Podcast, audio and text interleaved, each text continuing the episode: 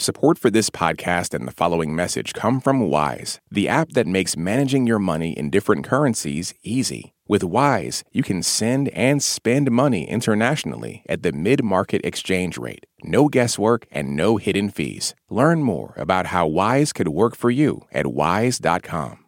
Ukraine's army is waging its first major offensive against the Russians.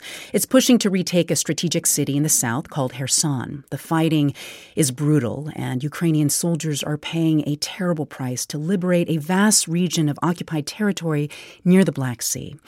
NPR's Brian Mann traveled close to the front lines to talk with those soldiers. And just a word of caution his story contains moments of violence that may be disturbing for some listeners. Mid morning, we drive past bunkers and sandbag walls on the outskirts of Apostolov, a half empty industrial town northeast of Kherson.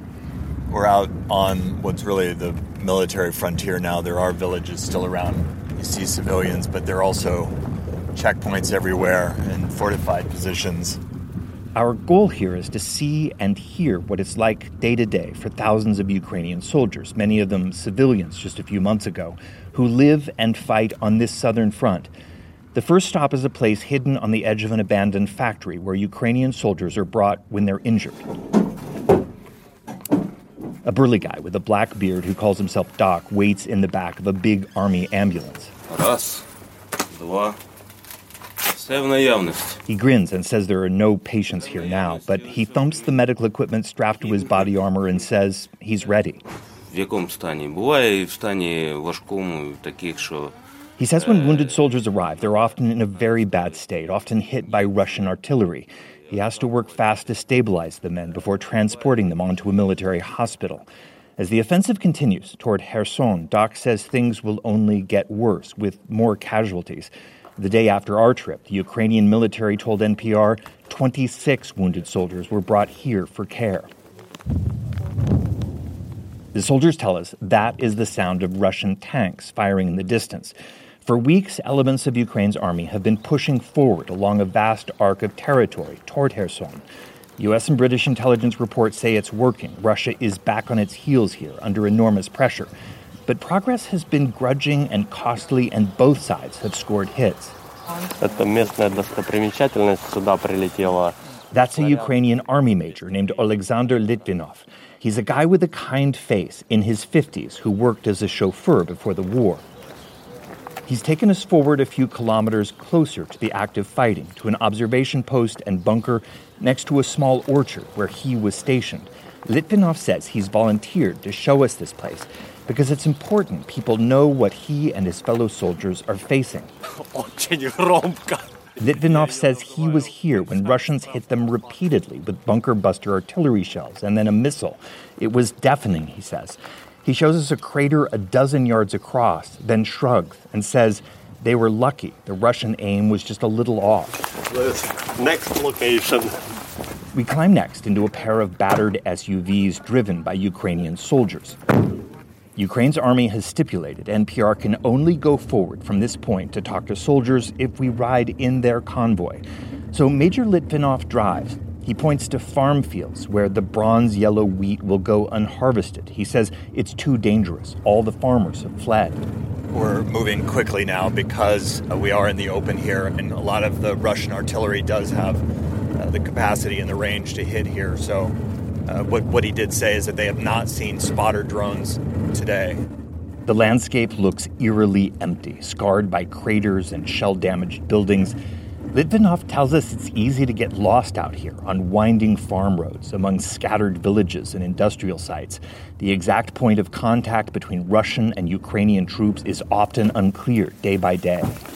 So, as we're climbing out of the vehicles here, I can hear the tank fire again in the distance. Hello, Brian. Two Ukrainian soldiers appear from the other car and identify themselves as Victor and Sergei. They carry assault rifles with extra magazines strapped to their armor. One wears a camouflage bandana over his shaved head.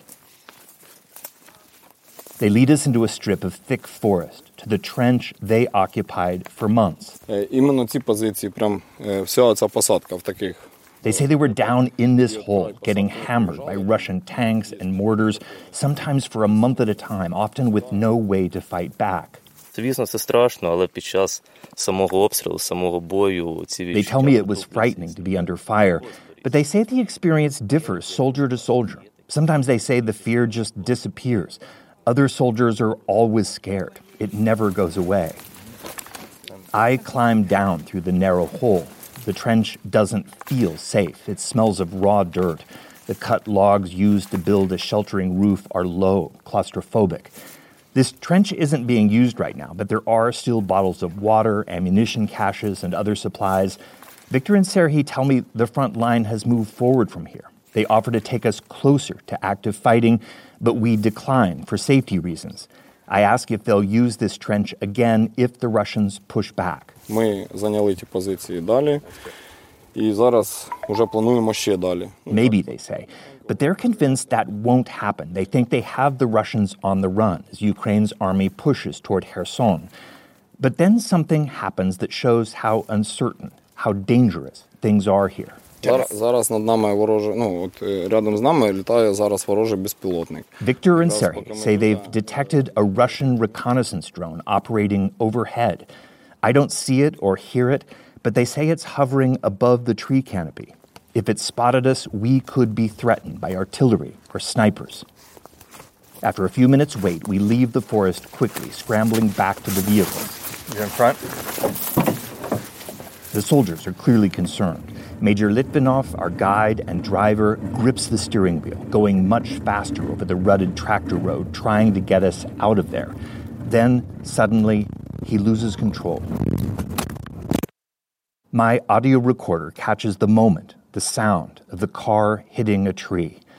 My leg is broken, my security advisor is also injured, and our driver, Major Alexander Litvinov, is killed in the crash.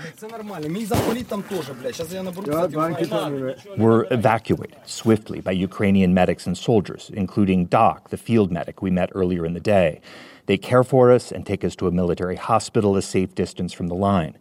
Later, the Ukrainian military will tell us they believe their two vehicles were actually under fire by the Russians. We didn't hear or see that. What we did see is how dangerous that world is, how quickly a stretch of forest or a farm field or a village street can turn deadly. We also see the terrible price Ukrainian soldiers, volunteers like Alexander Litvinov, are paying day after day as they struggle to push the Russian army back from their country. Brian Mann, NPR News, near Kherson.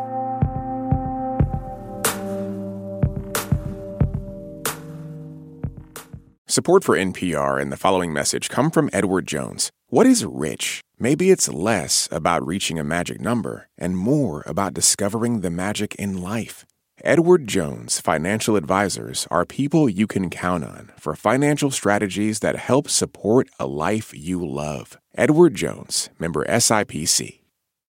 This message comes from NPR sponsor Stearns & Foster. Every Stearns & Foster mattress is handcrafted for irresistible comfort with indulgent memory foam and ultra-conforming IntelliCoils for your most comfortable sleep. Learn more at stearnsandfoster.com. Pro-Palestinian protests have popped up on college campuses across the country. But from the eyes of students, what are we missing? From the outside, these protests are painted as really violent when that couldn't be further from the truth. I'm Brittany Luce, host of NPR's It's Been a Minute, and I'm inviting you to hear from student journalists who see what the rest of us cannot. On It's Been a Minute from NPR.